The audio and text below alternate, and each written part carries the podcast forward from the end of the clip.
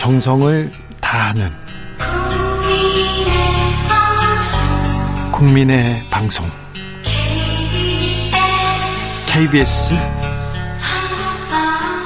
주진우 라이브 그냥 그렇다고요.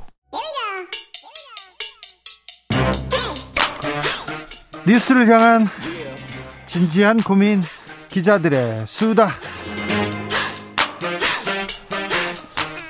라이브 기자실을 찾은 오늘의 기자는 은지혁이요. 시사인 김은지입니다. 오늘 준비한 뉴스부터 가볼까요? 네. 소위 검로 경불이란 단어 들어보셨나요? 새로운 단어가 나왔네요. 네, 오늘 아침 일간지 일면에 나온 단어인데요. 네. 검찰이 하면 로맨스, 경찰이 하면 불륜이라는 말의 약자라고 합니다. 왜 이 말 나왔는지 알겠어요. 네, 보통 내가 하면 로맨스, 네가 하면 불륜이라고 해서 네. 내로남불이라고 하는 게 상대 이중잣대에 대해서 꼬집는 말 아닙니까? 네. 이번에 경찰의 집단 행동에 대처하는 정부 여당에 비판하면서 나오는 말인 건데요. 네. 그러니까 경찰에 대해서 검찰에 대해서 다른 태도다라고 하는 것인데 예. 행정안전부 경찰국 신설에 반대해서 사상 초유의 전국 경찰서장 회의가 열렸습니다. 네. 경찰 지휘부가 회의를 주도한 총경을 대기 관련 조치하고 회의 현장에 직접 참석한 총경 전원을 감찰하겠다. 이렇게 밝혔는데요. 전원을 감찰합니까? 네, 그렇게 밝혔습니다. 아니 근데 감찰할 게 뭐가 있어요? 회의 갔어. 거기에다가 너 왔니? 그럼 예, 저 왔습니다. 하고 하면 되지. 그분들 그러니까 그러면 니네 명령에 불복했다. 뭐 모이지 말라고 했는데 불복했다라고 네. 하는 건데요. 네? 하지만 경찰에 이제 참석한 사람들은 다들 그 규칙을 지켰다. 우리는 다 그렇게 신고하고 했다 이렇게 이야기하고 있긴 합니다. 아마 네. 내용을 좀 봐야 될 것 같긴 한데요. 이에 대해서 대통령실 또한 경찰서장 회의가 부적절하다라고 이야기했고요. 오늘 이상민 장관은 이제 하나의 쿠데타에 비유하는 이야기까지 했었습니다. 대단히 부적절한 얘기 같습니다. 장관이 아, 소속 장관이 이런 얘기가 나오는 거는 단어가 거칠고요. 어떤 의도가 있다고 하더라도 쿠데타라니요. 이건 좀 너무 나간 발언 아닌가 이렇게 생각합니다. 기억들을 좀 떠올리게 하죠. 네. 국민의힘에서도 계속 얘기합니다. 네, 복무 규정 위반이다 이렇게 시작을 하고 있는데요. 뭐 이런 비판과 그런데 이제 기조가 같느냐라는 부분들이 당장 이제 의문이 갈 수밖에 없는 게 네. 올해 초에 이제 소위 검수안박이라고 하죠. 검찰청법 형사소송법 개정 국면에서 평검사 회의, 부장검사 회의, 검사장 회의, 고검장 회의 계속 열렸거든요. 네. 이때 여권의 모습과 다르기 때문입니다. 당시 저 제가 주진우 라이브에서도 계속 얘기했는데 공무원들의 집단 행동 자제해야 되고 바라보는 국민들이 불안해하고 무서워한다. 그렇기 때문에 부적절하다고 얘기를 계속했는데 이런 부분에 대해서 정부 여당이 굉장히 뭐 뭐라고 해야 되나 응원했거든요. 또 부추기고 그랬거든요. 그런데 경찰의 집단 행동이 나오자마자 구데타 얘기하고 부적절하다 계속 얘기합니다. 거, 경찰의 집단 행동 왜 집단 행동까지 나섰을까요? 경찰이? 네, 그 아까 말씀드린 것처럼 경찰국 신설에 반대하는 입장인 건데요. 네. 아무래도 지금 바뀐 법 때문에 경찰의 권한이 늘어나는 건 있습니다. 하지만 이에 대해서 경찰들도 이렇게 설명하고 있는데요. 기본적으로 민주주의 근간인 견제와 균형에 입각한 민주적 통제에는 동의한다. 하지만 경찰국 설치와 지휘 규칙 제정 방식 행정 통제는 역사적 퇴행이다. 이렇게 이야기하고 있습니다. 얼마나 모였어요? 네, 어제 이제 357명이 모였다라고 하는데요. 전국의 총경급 경찰관이 600명 가량이라고 하니 까 네. 절반 이상이 모였다라고 할 수 있습니다. 많이 모였습니다. 네, 오프라인에서도 총경 100 90명 정도가 참석했다라고 하고요. 예. 그런데 이제 이걸 주도했던 유삼영 울산 중부경찰서장은 당장 대기근무 발령을 받았고요.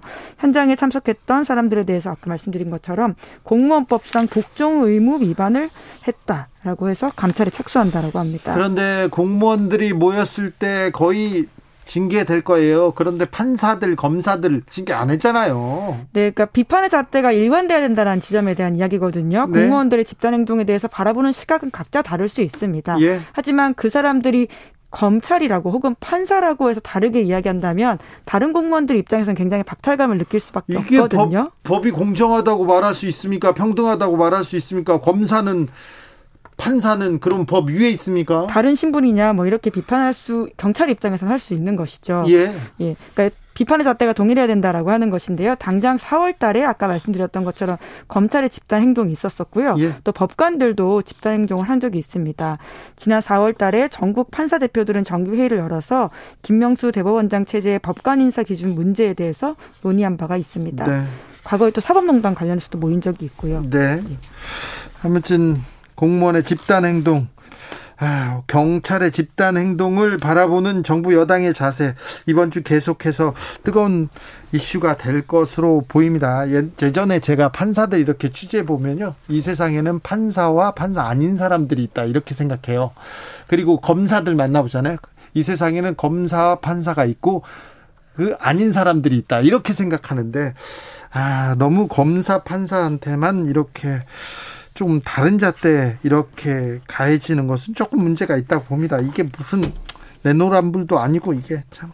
다음 뉴스로 가보겠습니다. 네, 지난주 화요일 라임 검사 술접대 재판이 있었습니다. 네, 재판 올해도 가네요. 네, 지난해 기소가 돼서 현재 두 달에 한 번씩 재판이 진행되고 있는데요. 사건 아마 다 기억하시겠지만 네, 네. 다시 한번 좀 리뉴, 다시 한번 말씀드리면 라임 사건 관련해서 김봉현 회장이 전현직 검사 4명에게 술접대했다는 사건이거든요. 그 담당 검사 검사가 있었어요. 네, 라임의 수사팀장 그리고 전직 검사 이런 사람들이 있었는데요. 네. 심지어 그 중에 두명 은 아마 기억하실 겁니다. 99만 원 불기소 세트라고 해서 김영란법 100만 원 넘지 않았다라는 이유로 검찰이 기소조차 하지 않았었습니다. 검사가 검사라고 빼줬잖아요. 나노 기술도 아니고 무슨 99만 원으로 잘라요. 이거 말이 안 되죠. 네, 네. 남은 이제 전직 검사와 현직 검사 두 사람은 기소가 됐는데요. 이 재판에서도 여전히 쟁점이 술자리 술값이 100만 원 넘었냐 안 넘었냐 이거 가지고 다투고 있다라고 합니다. 어떤 얘기가 나왔습니까? 네, 이 자리에 이제 이번에는 재판 증인으로 김정은 전 청와대 행정관이 출석했다라고 오마이뉴스가 전했는데요. 네.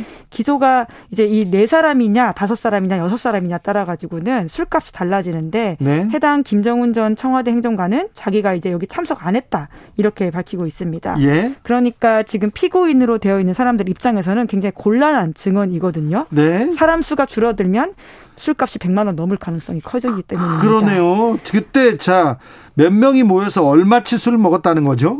네, 2019년 7월 18일 서울 강남의 고급 룸살롱에서 영수증에 찍힌 금액이 술값만 240만 원, 여성 접객원 등 봉사료가 296만 원, 합쳐서 536만 원을 하룻밤 사이에 썼다라고 하는 것인데요. 몇 명이서 이렇게 먹어요? 와.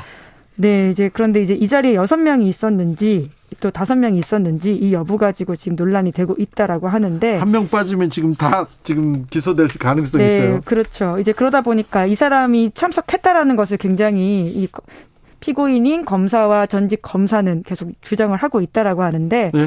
해당 행정관은 같은 주점에 있었던 건 맞지만 그 방에 안 들어갔다 이렇게 이야기를 하고 있다라고 합니다. 자기는 음치라서 노래하는 것도 싫어하고 엄청나게 취하지 않는 이상 노래하는 것을 시키는 것도 싫어한다라면서 그런 기억이 없기 때문에 거기 없었다 이렇게 주장했다고 합니다. 이거 전직 현직 검사들이 접대를 받은 것 자체가 부적절합니다. 이 부분에 대해서 반성하고 잘못했다고 자성하고 그래야지 지금 왜그 얘기는 안 나와요? 네, 이제 그 부분이 아쉬운 지점인 건데요. 기소가 된 전현직 검사들이 사안에 대해서 반성하기보다는 이런 지점에 매달리고 있다라고 아, 그러니까 우리 술 조금밖에 안 먹었어요. 우리는 노래도 조금밖에 안 불렀어요. 이게 뭐야? 안주 하나밖에 안 집어 먹었어요. 이걸 가지고 우리가 지금 따져야 되겠습니까? 네, 술 조금밖에 안 먹어서라기보다는 한 명 더 있었습니다. 한 명 더 더 있었습니다. 지금 이런 이야기를 하고 있는 건데요. 네.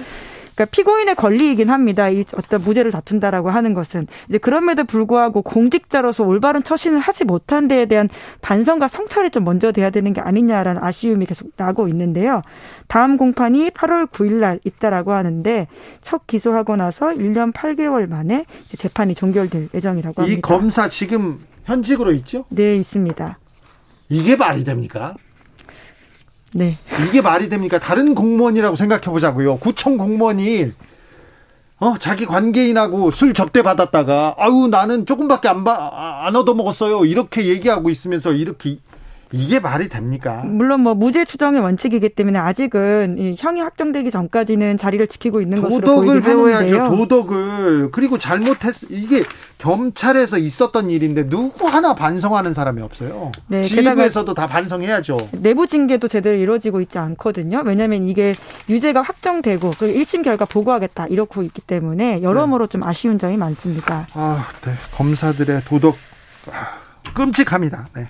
다음 뉴스로 가보겠습니다. 네, BBC의 인터뷰 조작이 드러나서 수억 원의 배상 물러 물게 되었다라고 합니다. 다이애나 왕세자비 인터뷰 말이 말하는 거죠? 네, 유모의 불륜 임신서를 조작했다라고 하는 건데 그 이유가 다이애나 왕세자비 인터뷰를 하기 위해서 거짓말했다라고 하는 것이거든요. 네. 언론 윤리와 관련해서 누구도 자유롭지 못하다 이런 것들을 좀 보여주는 것인데 1995년 사건입니다. 그러니까요. 옛날 사건인데 또 인터뷰를 하기 위해서 조금 조금이 아니죠. 거짓말을 심각한 했어요. 거짓말을 네, 했습니다. 거짓말을 했죠. 네, 그러니까 찰스 왕세자가 당시 유모와 불륜 관계에 있었고 아이를 가졌다가 지웠다 이런 이야기를 해서 그러니까 우리와 인터뷰하자라는 식의 거짓말을 했다라고 하는 것이거든요. 이거 알려줄 테니까 우리하고 인터뷰하자 이런 거 아니에요. 네, 근데 이번 건은 해당 유모가 자기 명예를 훼손했다라고 해가지고요. BBC에다가 상당 금액의 배상을 해달라고 했고 실제로 3억 1천만 원 정도 한국 돈으로 배상하기로 했다라고 하는데요. 합의했습니다. 3억 1천만 원 배상.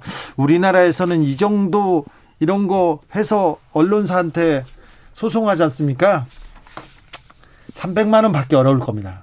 판사님들이 300만 원 정도 손 들어주기 어렵습니다. 뭐 물론 건마다 다를 수는 있을 거로 그렇죠. 하는데 아, 이거는 이거는 뭐 저, 저의 주관적인 생각인데 일반적으로 봤을 때 어, 언론사에 대한 손해배상 청구에서 너무 그 손해, 손해배상 청구한 피해자들이 이게 돈을 받기 힘든 구조입니다. 아무튼 BBC 인터뷰 조작 이번이 처음이 아니었어요. 네, 작년에도 밝혀져가지고 굉장히 충격을 준 바가 있는데요. BBC에서 또 다이애나 인터뷰를 하기 위해서 다이애나 동생과 관련된 문서도 조작했다라고 합니다. 네. 그래서 그런 것들 이 일종의 미끼가 되어서 다이애나 왕사제비가 인터뷰를 했고 그것이 좀 발화가 되어서 부부관계가 나빠지고 이혼까지 이어지게 됐다 이런 이야기가 있거든요. 이제 그러다 보니까 당시에 이러한 폭로에 대해서 가족들이 입장문을 냈습니다. 네. BBC 행위가 다이애나 왕세자비의 두려움과 편집증, 고독을 부추겼다. 이런 것으로서 좀 알 수 없는 슬픔을 느낀다라는 이야기까지 했고요. 어, 좀 충격적인 이야기이긴 그렇죠. 합니다. 어떻게 처리됐어요? 이 기자나 뭐 관련자들은? 네, 작년에 건강상의 이유로 BBC를 떠났다라고 합니다.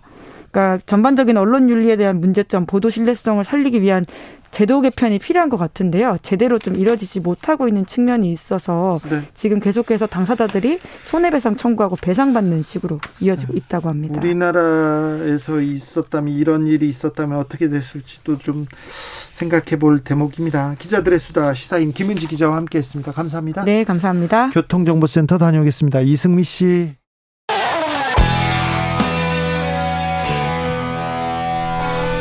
스치기만 해도 똑똑해진다. 드라이브 스루 시사 주진우 라이브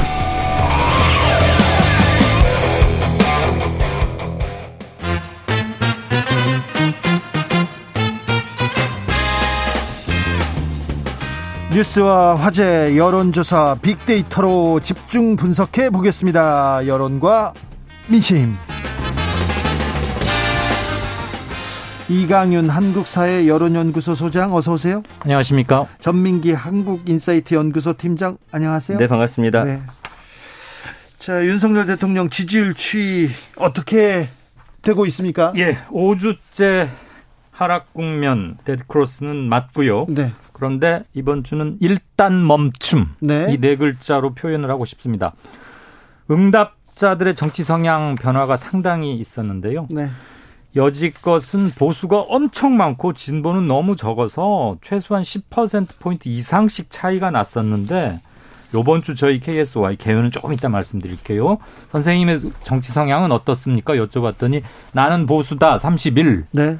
나는 중도야 34.1. 네. 진보입니다 27.5. 예. 거의 많이 올라왔네요. 많이 올라왔죠. 네. 진보가 네. 굉장히 올라왔고 보수 응답률이 굉장히 줄었어요. 약 3주 전에는 보수 응답률이 45 정도 됐었어요. 이제 진보층에서도 전화를 받기 시작한 거죠. 그렇죠. 슬슬 네. 발언 욕구랄까. 아, 이대로만 이렇게 할 일은 아니고 우리 뉴스도 좀 보고 정치적 의사 표현도 하자. 이렇게 살짝 균형을 좀 잡아가는 식으로 와 있는 것 같아요. 네.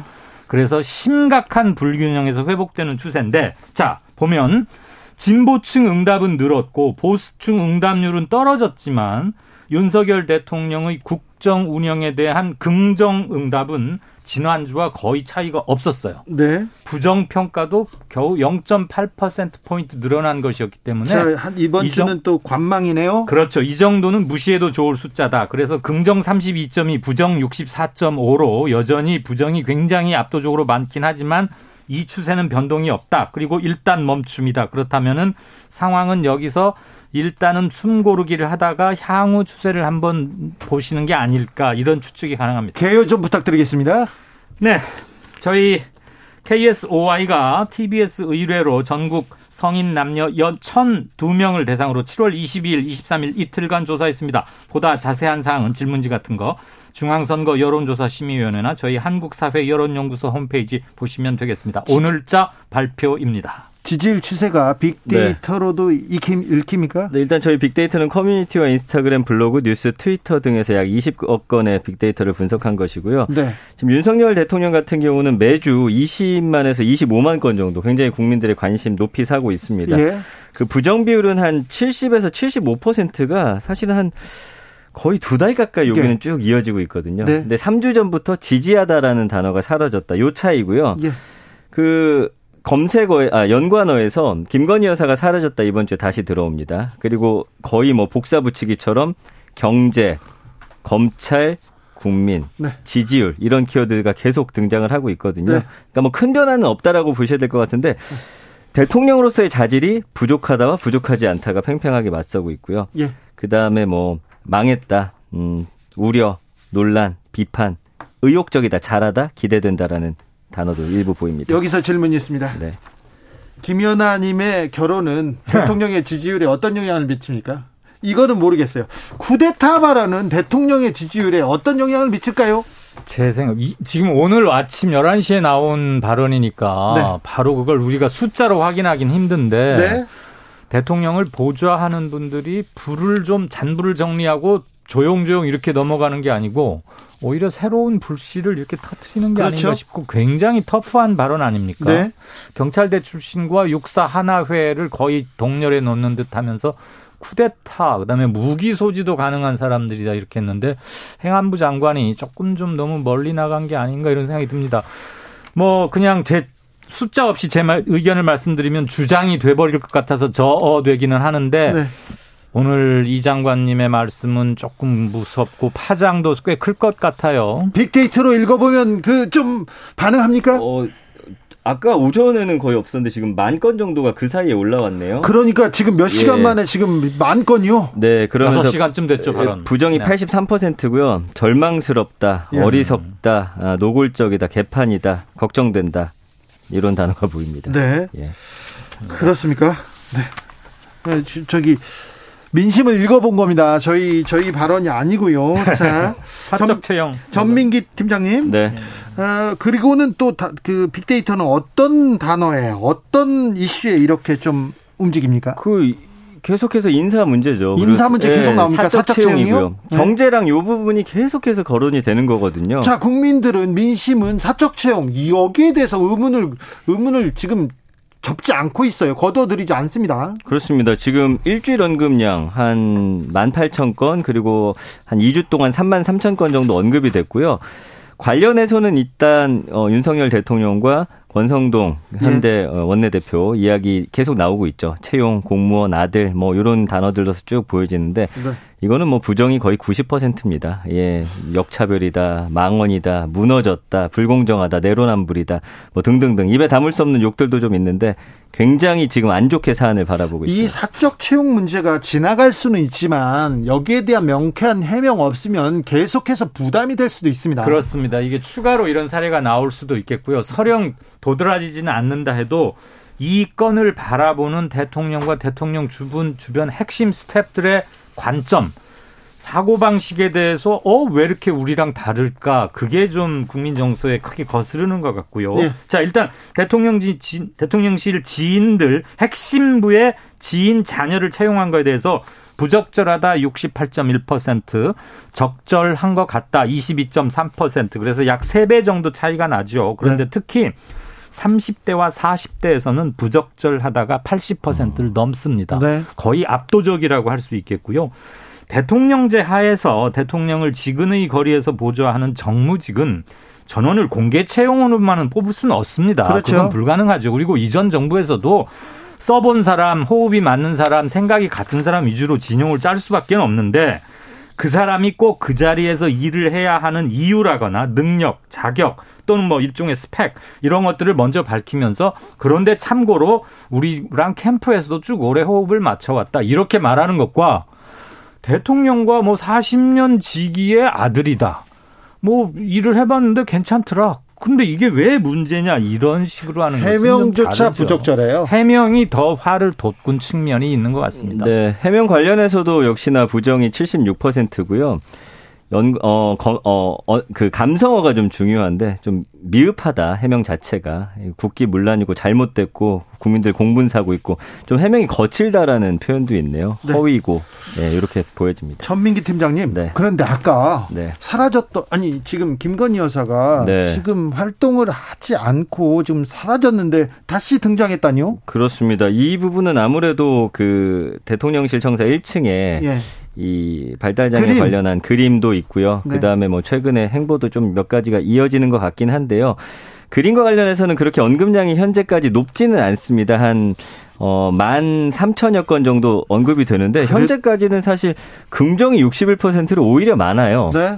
요거는 이제 많이 지금 알려지지 않았고, 일단은 다른 뉴스에 좀 묻혀 있는 것 같습니다. 그리고 어, 이 부분에 대해서는 지지자들이 좀 더 많이 좀 네. 긍정적인 여론을 좀 형성하려는 그런 움직임이 아닌가 저는 그렇게 보여집니다. 알겠습니다. 뭐 그림 보는 게 나쁜 건 아니죠. 네, 문화 네. 예술을 이렇게 옹호하고 더군다나 장애 가지신 분들이 하셨다니까 더 긍정적으로 봐줄 수 있는 거고. 그렇죠. 다만 그게 이렇게 도어 스태핑 하는 과정에서 휙 둘러보는 거여가지고 네. 그것을 텔레비전으로 보지 않은 사람들 찾아서 보지 않는 분들은 그림을 봤는지조차도 잘은 모를 거예요 아직은. 네.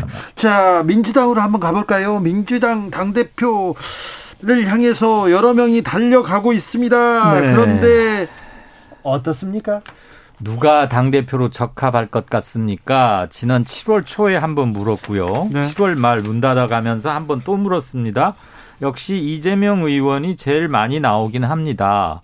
그런데 이것은 뭐 당락보다는 이재명 다음 그룹들 그리고 어떤 사람들이 어떤 물망에 오르냐 이게 더 관심이 아닌가 싶고요. 다음 그룹은 누굽니까? 숫자는 말씀드릴게요. 네. 이재명 30 어, 이재명 1위, 그 다음에 박용진 2위. 네, 박용진 박주민, 박주민 3위. 제가 몇 개. 네, 서른, 서른, 서른 4위. 그런 네. 순으로 나오고 있고요. 이재명 42.7, 박용진 14.0, 박주민 4.7, 서른 4.2% 네. 순으로 지금 지지율이 보이죠? 있습니다. 그다음에 민주당 지지층이라고 밝힌 사람들만 따로 물었더니 이재명 74%, 아주 뭐 월등한 정도가 넘습니다. 그다음에 박용진 6.5, 박주민 5.4, 그다음에 김민석 의원 3% 순이었고요.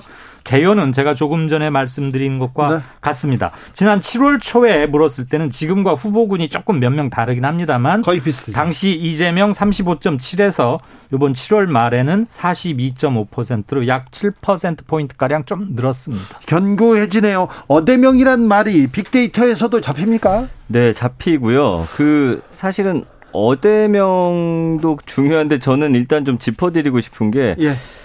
어, 제가 지금까지 뭐 여러 대선 두 번 정도, 세 번 정도 했고요. 그 다음에 뭐 총선 지켜봤을 때 언급량 2위가 그동안은 계속 대통령이 당선이 돼 왔습니다. 보통은. 그래요, 그래요. 왜냐면 1위가 된다는 거는 그만큼 공격도 더 많고 의혹들이나 이런 것들이 훨씬 많이 나오기 때문이고요. 네.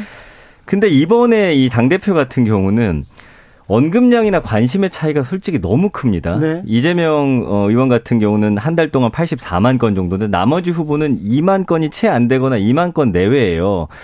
그렇기 때문에 요거는 어 거의 한 5%도 안 되는 것이거든요. 네. 이렇게 볼 때는 사실은 저는 물론 이 빅데이터의 언급량이 많고 뭐 그렇다고 해서 당선된다라는 뭐 100% 보장은 없지만 지금까지 추세로 봤을 때는 네.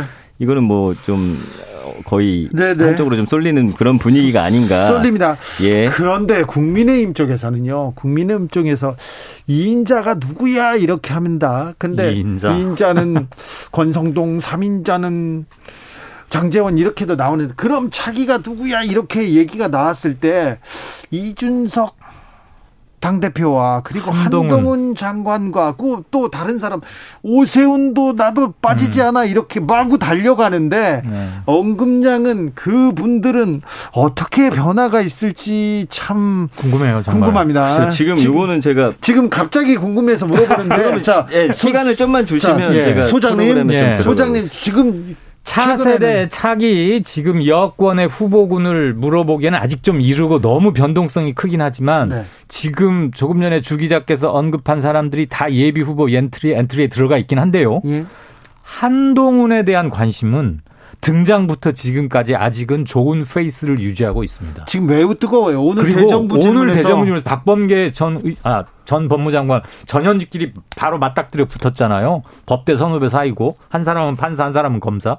근데 오 한동훈이가 밀리지 않고 오히려 더 나았던 거 아니야? 뭐 이런 견해도 있고 박범계가 시원하게 호통을 쳤다 이렇게 말하는 사람도 뭐뭐 뭐 간혹 이렇게 보긴 봤습니다만 법무장관에 기용하던 그 순간부터 적어도 오늘에 이르기까지 약 3개월 동안은 한동훈에 대한 평은 따글따글하다, 야무지다, 할 말은 한다.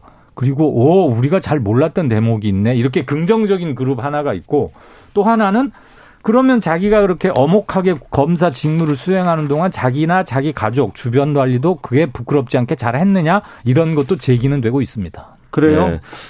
지금 그... 한동훈 법무부 장관 같은 경우는 한 달 동안 어 13만 건 정도 언급이 되고 있고요. 네.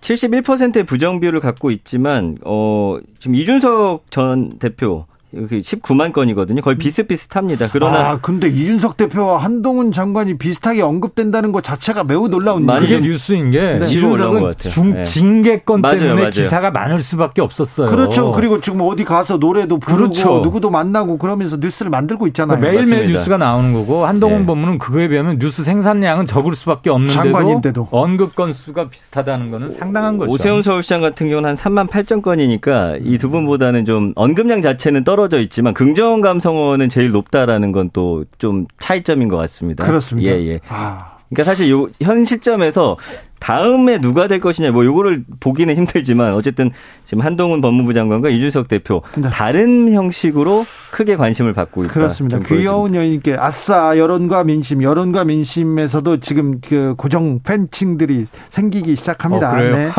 허정구님께서 정말 궁금한데요. 여론조사 전화가 오면요 현안 조사입니다. 이렇게 하면서 선생님의 거주지는 어디입니까? 이렇게 음. 서울 1번 누르면 죄송합니다. 선생님은 대상이 아닙니다. 이렇게 끊기는데 왜 네. 그런 걸까요? 이거 서울에 할당된 셀 세포수가 다 네. 차버렸기 때문에 음, 그렇죠. 네, 그게 컴퓨터에 자동으로 뜨는데 그 전화 받으신 분은 불쾌하실 거예요. 내가 큰맘 먹고 응답해 주려고 그랬는데 어? 내가 잘려? 음. 미안합니다. 네. 그 아까 어대명 물어보셨는데 좀 빨리 해도 됩니까? 네, 괜찮습니다. 예, 이게 이제 감성어가 재밌는데 부정이 48이고 긍정이 한 40이 팽팽해요. 그러네요. 대세다, 최고다, 희망이다, 믿는다, 지지한다. 반대는 패배할 것이다, 목락할 것이다, 위기다, 어, 갈등을 겪고 있다. 뭐 이렇게 해서 거의 뭐 비슷한 수치로서 팽팽하게 맞서고 있습니다. 팽팽한데 근데 어 사실 이재명 후보의 이재명 네. 의원의 지지층이 탄탄하지 않습니까? 그러니까 이거는 이제 어대명이란 키워드를 이렇게 분석이 된 거고요. 아까 말씀드린 대로 지금 뭐 수치에서는 너무나 압도적으로 달려가고 있어서 글쎄요. 예, 그 부분은 어대명이 예. 갖고 있는 단단한 지지력과 함께 그거에 대한 앤티, 네. 안티도 적지 않다는 걸 이렇게 간접적으로 확인할 수 있는 맞습니다. 예. 네. 지금 그그 그 이재명 의원이나 후보가 나오면 많은 네. 사람들이 모여서 환호하고 막 그러잖아요. 예, 예. 거기에 대한 안티들도 많이 있습니다. 이른바 팬덤 정치에 대한 글쎄요, 요거 분석을 못 해봤기 때문에 네. 뭐 말씀드리기 아마 있을 거예요. 네. 그리고 인터넷은 그 여론조사와 달리 자기 의견을 표출하는 그 담론 공간이기 때문에 네. 그런 게 충분히 잘 잡, 더 많이 잡힐 거라고도 생각이 듭니다. 아, 윤석열 대통령이 여가부 폐지. 음. 네. 이 얘기를 꺼냈어요. 속도를 내라 이렇게 얘기했는데 여가부 폐지에 대해서는 지금 20대 남성들이 뭐 반응한다 이런 얘기 있었지만 전체적으로 전체적인 여론의 방향은 어떻습니까? 20대 남성이 반대한다는 것은 대선 전때 네. 후보 때 얘기고요. 그때 얘기였죠. 지금은 여러 가지로 필터링이 됐고 페미니즘을 그렇게 적대적으로 남녀가 싸워야 하는 게 아니라 네. 발전적으로 가야 하는 것이고 여성가족부는 이름을 어떻게 바꾸든지 간에 그 본디 고유의 기능은 더 확충되고 새 정부에서도 그런 식으로 발전해야 하는 게 아닌가 그런 것이 조금 더 많았던 것으로 저희가 이 건에 대해서 세 번을 여껏 물었거든요. 네. 어, 그 저 인수위 출범한 직후 이렇게 그때 그렇게 여론이 잡혔던 걸로 기억이 됩니다. 네. 혹시 빅데이터로도 잡힙니까? 지금 좀 급하게 해가지고 정확하게 아, 죄송합니다. 제가 급히 물었어요. 네, 오늘 급히 많이 네. 물으시네. 네. 급히 다른 거 물을게요. 네네네. 걱정하지 마세요. 또 물을게. 네. 세금에 대해서 예. 세금에 대해서 이렇게 어, 다시 이제 이제 이번에는 이제 세금 세제를 어떻게 개편할 거야 이런 음. 얘기가 나왔어요. 네. 그러면서 네. 그러면서 부자들한테만 좀 깎아주는 거 아니냐. 네. 그리고 대형마트 영업 규제 음. 완화되면서 소상공인만 또 힘들어지는 거 아니냐. 골목상권 좀 보호해 주세요. 이렇게 조금 얘기하는 또 여론이 있습니다. 이 부분은 어떻게? 지금 골목상권이나 어 뭐 규제 완화 이런 부분과 관련해서 사실은 국민들이 큰 관심 못 갖고 계세요. 왜냐하면 내 삶이 힘든데 여기에 직접적으로 연관이 돼 있지 않은 분들 입장에서는 네. 사실은 그렇게 큰 이슈라고 지금 보기는 힘들 것 같습니다. 그래서 물론 이 부분에 대한 어떤 어 좀 더 어, 정치적인 논의라든지 그리고 사람들에게 좀 더 이슈화 됐을 때는 좀 더 이게 의견이 모일 것 같은데 지금으로서는 원금량 자체도 뭐 한 천 건 정도, 이천, 삼천 요 정도밖에 안 되고요. 네. 이 부분에 대한 반응도 사실은 뭐 물론 부정 비율이 높습니다만 근데 그, 이게 꽤 예. 중요한 게 네. 정책 투표를 좀 국민 투표 형식으로 온라인에서 받겠다는 거 아니에요, 새 정부가? 네. 네. 그러니까 이건 그렇게 간단한 문제는 아닌데 그렇게 네. 보입니다만 아직은 네. 예. 윤익은 경찰청장 후보자가 일선 경찰관들에게 더 국민들께 우려 끼치지 말라고 경고했습니다. 아, 이 부분은 어떻게 반응할지 내일 나서지 말라 이런 얘기네요. 쉽게 네. 말하자면. 여론과 민심 읽어봤습니다. 이강윤, 전민기 두 분 감사합니다. 고맙습니다. 고맙습니다. 주진우 라이브는 여기서 인사드리겠습니다. 오, 돌발 퀴즈의 정답은 콩고 분지였습니다. 콩고 분지. 저는 내일 다시 찾아옵니다. 내일 오후 5시 5분에 돌아오겠습니다. 지금까지 주진우였습니다.